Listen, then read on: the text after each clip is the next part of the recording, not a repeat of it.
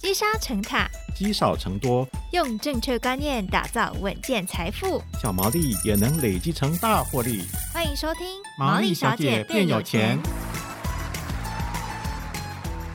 Hello，大家好，欢迎收听《毛利小姐变有钱》。我是佩服，我是笑瑜。哎，笑瑜啊，嗯，这个要说到今年存股族最担心的，你觉得是什么？呃，就是。存股，然后配息缩水呀、啊，获利就减少、啊。对，这就是现在金融股配息缩水这件事情，真的让很多人担心哦。嗯，因为这个新闻上都说啊，多的金控啊，获利都衰退啊，嗯、会不会担心它不配息哦？没错。之前这个富旭哥有分析说，哎。啊，不会痛太久啦。那有没有比较不会痛的金融股选择？是蛮好奇的。所以今天再问另外一位专家，对对，没错。所以上次我们是聚焦在国泰金上面了，那么今天请到的专家呢，跟大家分析一下其他的金融股，来听听看一些不同的观点。没错，今天现场的来宾呢是拥有这个学霸分析师之称的丁彦君。哎，彦君好，主持人好，各位听众朋友大家好。好，那燕俊先来请教一下，就是你会怎么样去解读在二零二二年金控获利就大幅衰退的警讯呢？其实，在二零二二年呢，金控获利衰退是一次性的。金控我们可以分成银行、证券、寿险跟产险。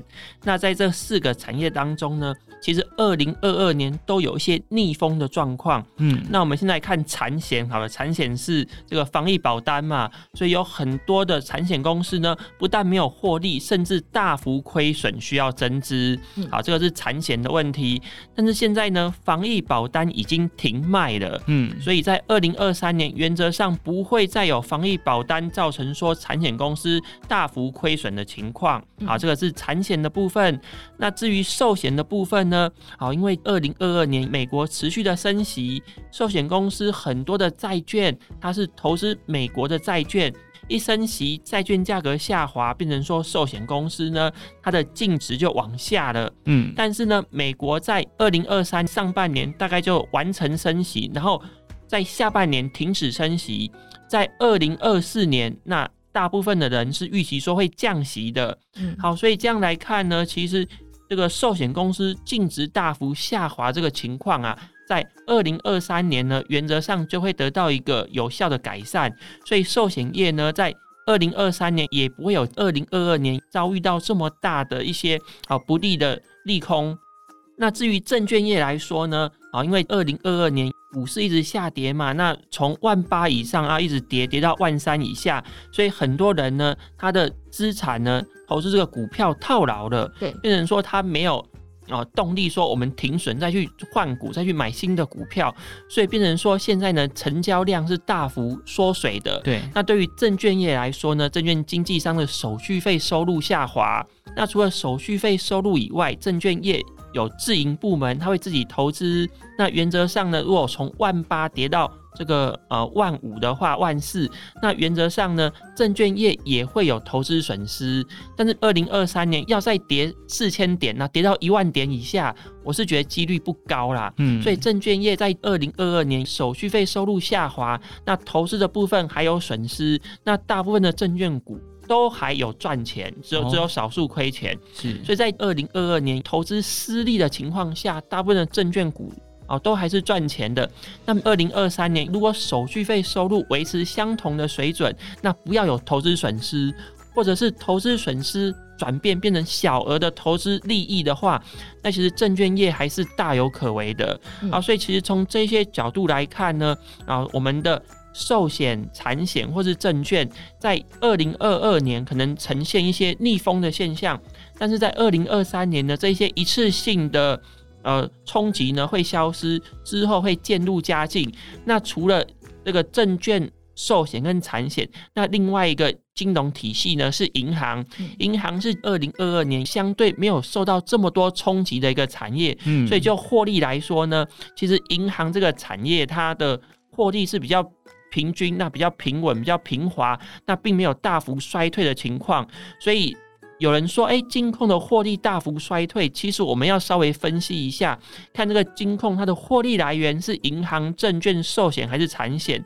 如果是以银行为主体的金控，其实今年的获利并没有大幅衰退的情况。哦，所以其实跟他分析下来，四种不同的产业哦，呃，四种不同的类型，可以感觉到银行业是在二零二二年比较不受到太大影响的一个地方。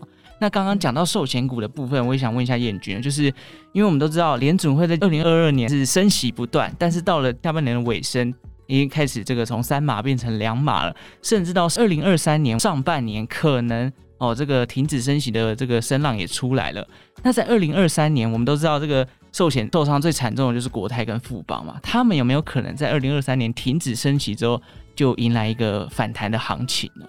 寿险公司它同时有资产跟负债，在升息的时候呢，嗯、这个寿险公司它的资产的部分，它债券的部分，它的价格会往下。对。但是寿险公司它也有很多的负债，在升息的时候，它负债的价格一样会往下。嗯。所以升息对寿险公司来说其实是有利的。我还记得哈，在二零零八年发生金融海啸之前，其实国泰金它的这个股价呢有九十几块、八十几块，是很高的。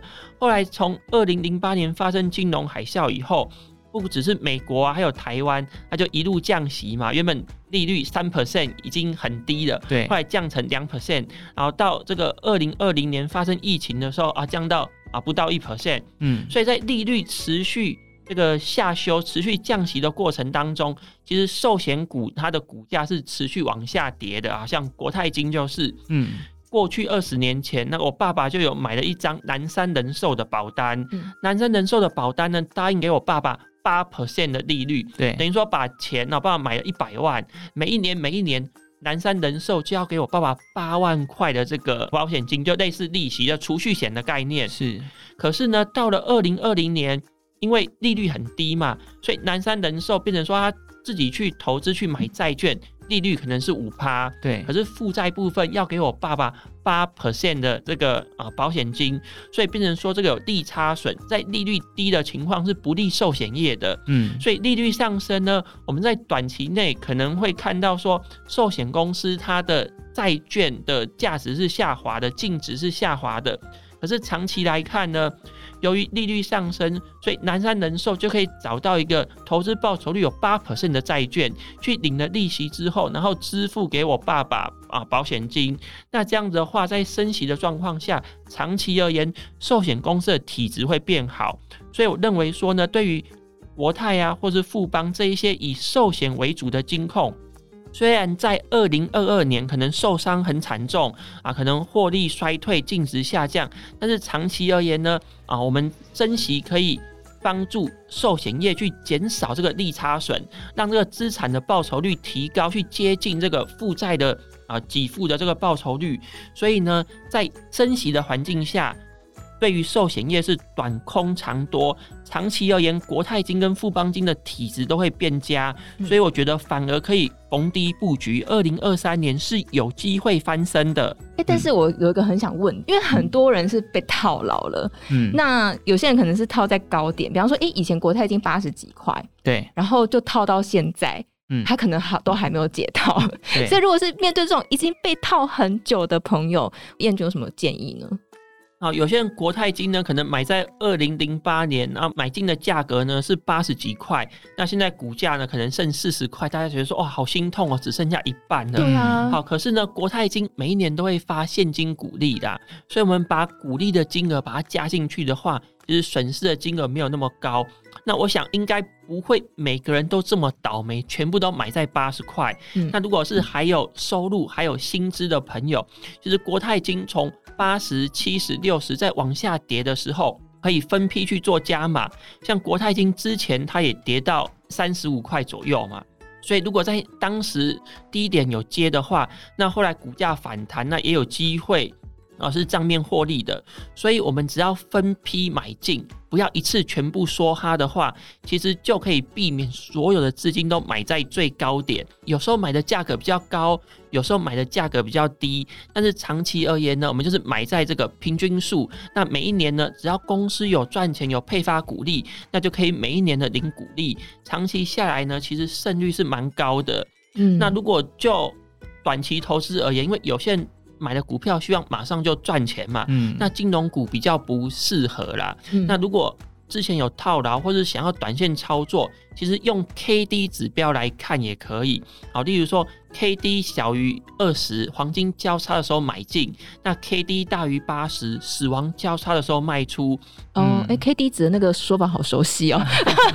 是是成为老师的耳朵的痒。但是是所有的金融股都可以这样子逢低布局吗？越跌越买？啊，其实金融股我们要看状况啦。如果是体质好的金控，那配息很稳定的金控，我是觉得就是可以逢低布局，慢慢买。但是过去也有一些金融股出现地雷嘛，甚至是这个负责人掏空公司，那潜逃海外的这个事件，谁？有啊，像那个 王王叉叉嘛。哦 哦哦，所以那种就不行了，对不对？对啊，就有一些金融股，它的。经营阶层，他的操守比较没有那么好啦。嗯，那这样的话，可能就要避开这一些金融股。那其实台湾经过一连串的不景气，那加强金融监理以后，其实目前的金融股大部分体质都还不错，人的品性是善良的，但是经营的眼光可能没有那么好。嗯，那例如说星光金的，哦，新光金，我只能说。他就是频频踩雷啊，那投资决策常常失误，常常赔钱。嗯，对，那公司治理可能 可能有一些问题，哦，但是他们的这个管理阶层本质还上还是善良的，就是没没有这个掏空的疑虑的，嗯，就是经营能力可能需要加强。好，所以其实我们刚刚从四个产业分别哦，这个产险类，哎，这个比较赔钱的防疫险暂停了，寿险哦，升息也到尾声了。二零二三年可能有机会要短空长多的这个行情。证券类跟以往比较起来，台股的成交量可能不到一千亿，但现在都稳定在一千八两千亿左右。所以二零二三年搞不好，如果这个市场活络起来的话，未来啊，证券股也是大有可为的哦。嗯，那我们再来讲一下，哎，这个刚刚燕君最一开始就提到了。四种里面，哎，银行股好像是受伤最不严重的，嗯、甚至说，哎，因为升息带来一些利差的这个呃好处啊。那我们讲到银行股的话，哎，二零二二年的这个衰退幅度相对比较小。那燕君会建议，就是现在如果改存银行为主体的金融股是适合的吗？还是还是要留意哪些风险？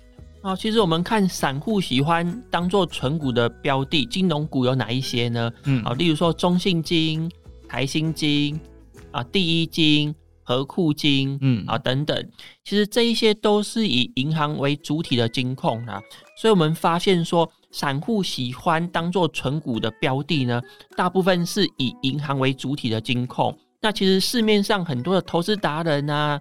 在推荐那个金融股、存股的时候，大部分推荐的也都是以银行为主体的金控，嗯，像国泰金跟富邦金，当然这两家公司体质都很好，对，也都很赚钱，但毕竟是以寿险为主体的金控，所以当然纯国泰、富邦的啊纯股族朋友也是有。但是人数上面比较少，那为什么会有这样的现象呢？好，在于稳定度。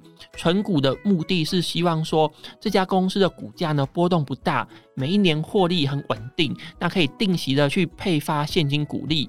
那我想这个是存股族最在意的，是就是每一年的股利金额是否稳定。嗯。那我们看到银行、证券、寿险、产险，产险呢，它是大部分的时候获利是稳定的，嗯，所以大部分的年度呢，它的获利没有什么波动。可是只要发生极端的事件，例如说啊，防疫保单赔钱，或者是九二一大地震，或者是 SARS 等等，只要发生一些比较极端的事件啊，产险呢就有可能会有一笔很大额的理赔支出，导致当年度亏损。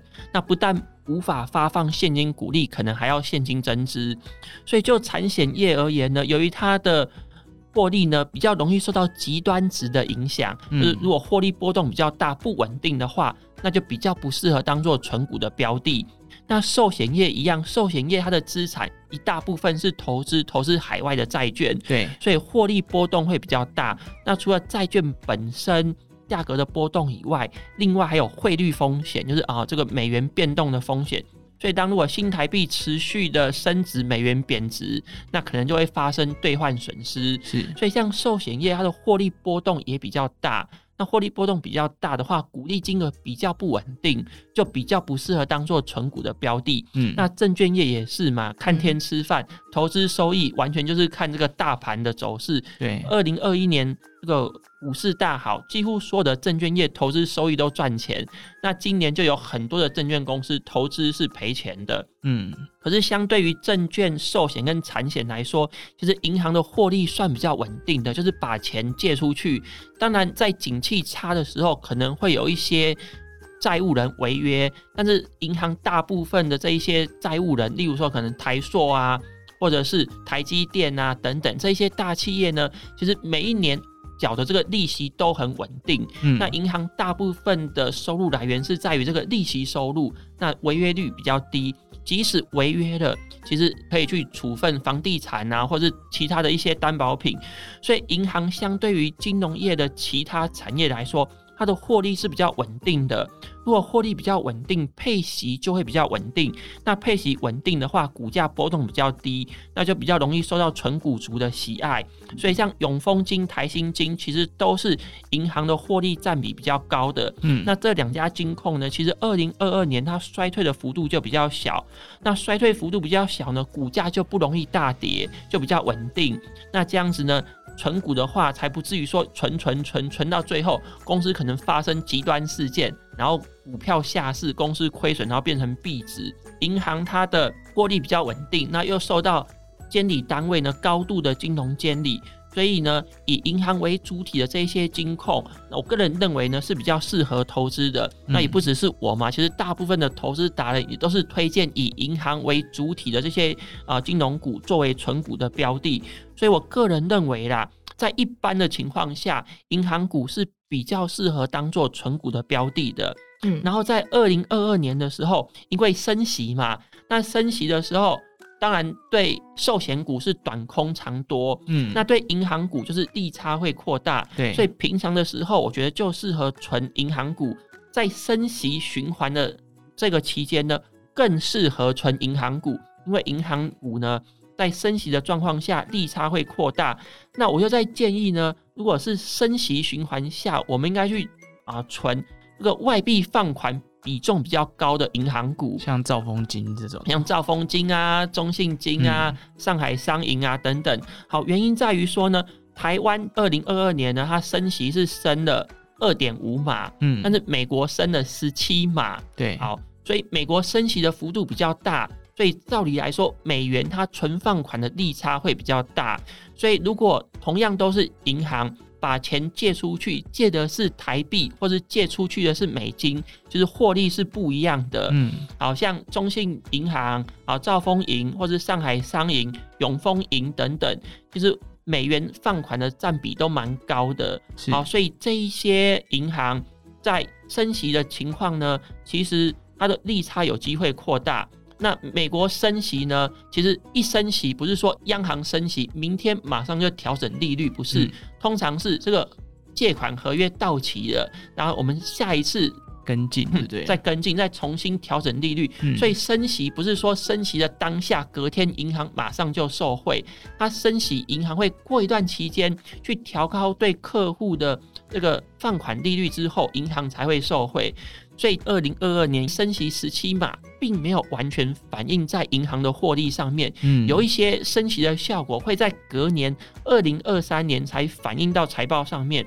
所以，从这样来看的话，其实银行业二零二三年的获利有机会比二零二二年还要继续成长。嗯，如果获利有成长，而且获利又很稳定，那这样子就非常适合当做存股的标的。哦，所以这样听起来，二零二三年。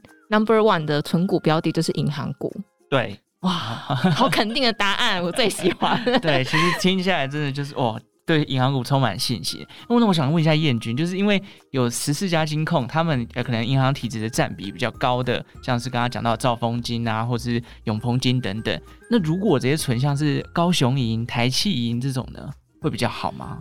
哦，其实。这个大型的金控就是通常啦，海外的放款占比会比较高。嗯，那如果是比较小型的银行，地区型、台湾型的，那这一种呢，通常放款的对象就局限在呃国内新新台币，那外币的放款会比较少。哦，所以如果是这种大型的金控，海外的放款比较多的话，在利差上升的时候，它有机会获利比较多。那对于一些比较小型的这一些。呃银行呢，其实在台湾升息的话，对这些银行也是有利的。是，好，原因在于说，银行它的获利来源有两个，嗯，那一个是利差收入，那另外一个是手续费收入。对，那利差收入就是存款跟放款它的利差，那手续费收入是我们去银行。有时候会汇款，那会去缴手续费，或者是很多的银行有财富管理部门，嗯、那么买基金、买保险，那银行会收取佣金，这个也是手续费收入。那对于大型的金控，它会有跨售的效果。那很多的金控，它除了银行以外，它还有保险公司嘛，好像国泰就是国泰世华银行，那国泰人寿，所以国泰世华银行就可以跟客户联系，请客户呢把。可能存款的利率比较低，请他去买国泰人寿的保单。嗯，那国泰人寿可以推销保单，国泰世华银行可以赚取手续费收入啊。所以大型的金控比较容易获利，就是因为它是有跨售的效果的，银行、证券、寿险、产险可以一次购足。可是对于比较小型的银行呢，它就比较没有手续费收入可可可以收。它的获利大部分都是在利差，嗯，所以比较大型的金控股价比较高嘛，获利获利比较好，获利能力强。那比较小型的银行呢，它是个体的，它没有跨售的效果，它的获利就比较差，那股价就比较低。可是，在升息的时候，因为台湾升息二点五码嘛，那升息的话，利差会扩大，对，所以原本大型的金控变成说，它在升息的时候。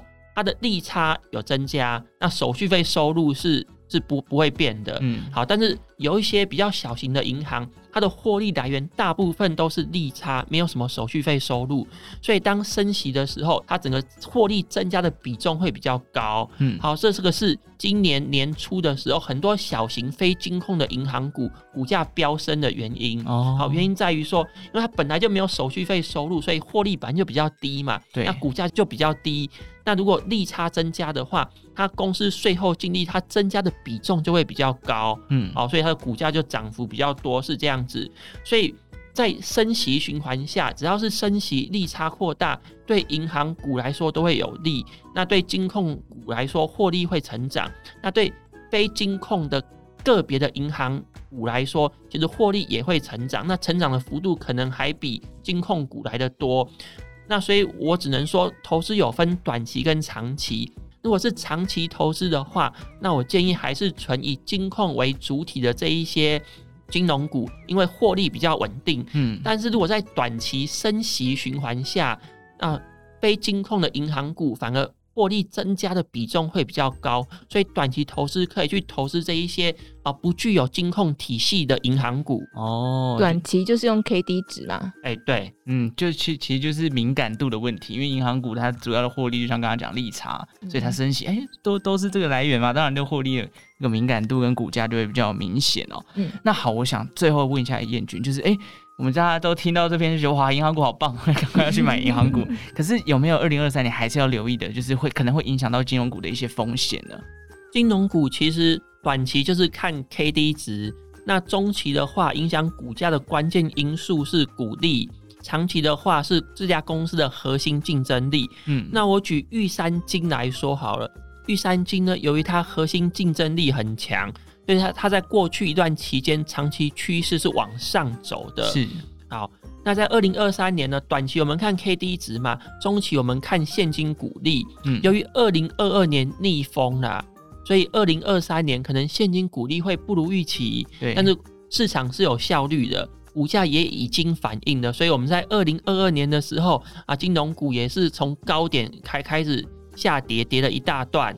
我们在二零二三年呢，我们在选股上，我们要去选说股利金额可以维持跟过去相同水准的金融股，这是中期的对分析角度。中中期的分析角度，嗯，好，因为呢，买金融股就是希望可以领股利吧，对。然后可能投资人有一些现象，我们之前在学术上面都假设说投资人是理性的，嗯，但是后来发现其实有一部分的投资人是不理性的，对。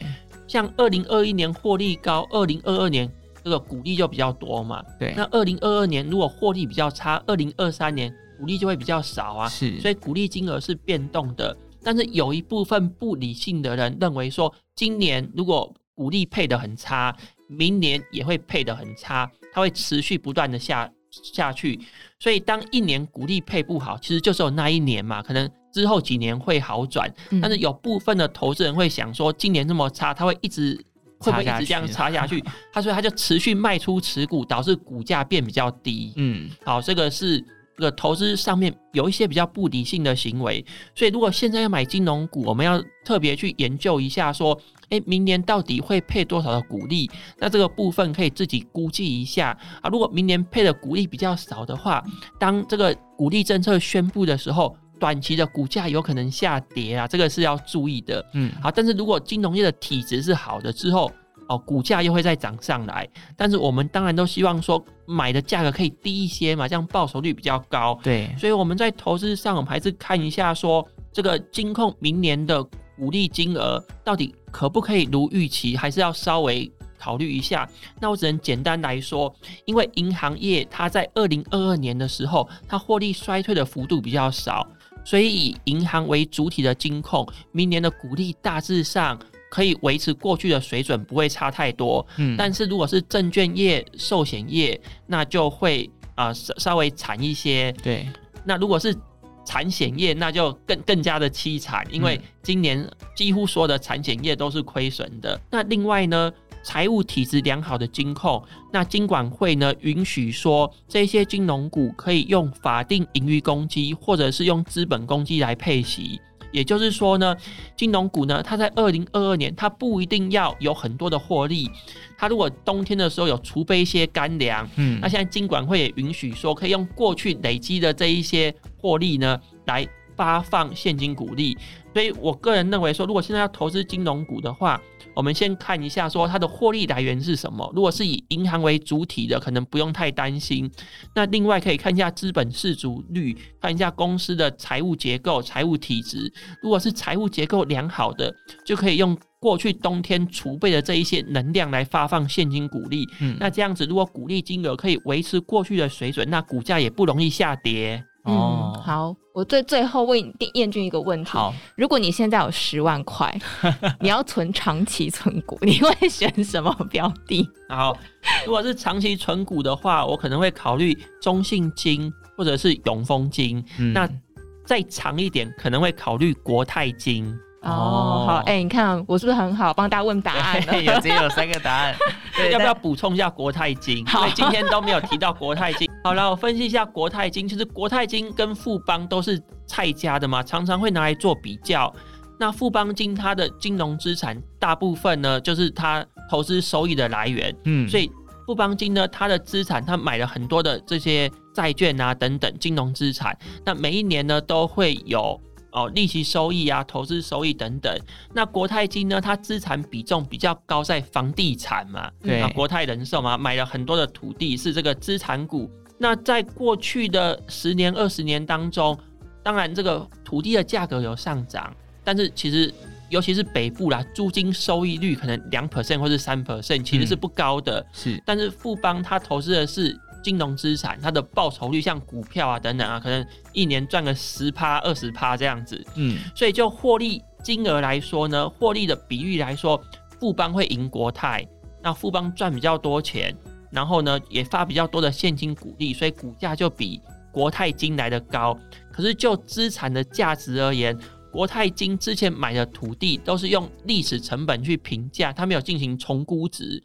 如果进行重估值的话呢？啊，其实国泰金它的价值呢，是比富邦金来的更高的。嗯，这个房地产当然会比股票还值钱，就比较保值的那种感觉哦。没错，没错。好，那今天其实分析了很多，从银行股、证券股、寿险股哦，都讲了一轮哦。嗯。希望大家在二零二三年哦，如果你是专门存金融股的，也不要太慌张啊。今天在彦君的分析之下，可能对于每一种类别的这个金融股都有一个脉络了。接下来二零二三年，大家就持续的面对这个市场，然后做好自己的心理准备，什么时候该出手呢？哦，短期的话，我们可以看 K D 值；中期的话，就看这个现金。鼓励啦！那今天非常谢谢彦君带来的分享，谢谢，谢谢大家。好，大家如果喜欢毛利小姐变有钱的节目呢，也记得订阅我们的频道。对于任何投资理财问题有问题的话，都可以在 Apple Podcast 留言告诉我们。那我们就下次再见喽，拜拜，拜拜。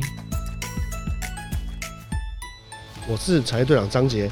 是否觉得今年在股市获利变困难了？我认为只有把自己变强，问题才能变得简单。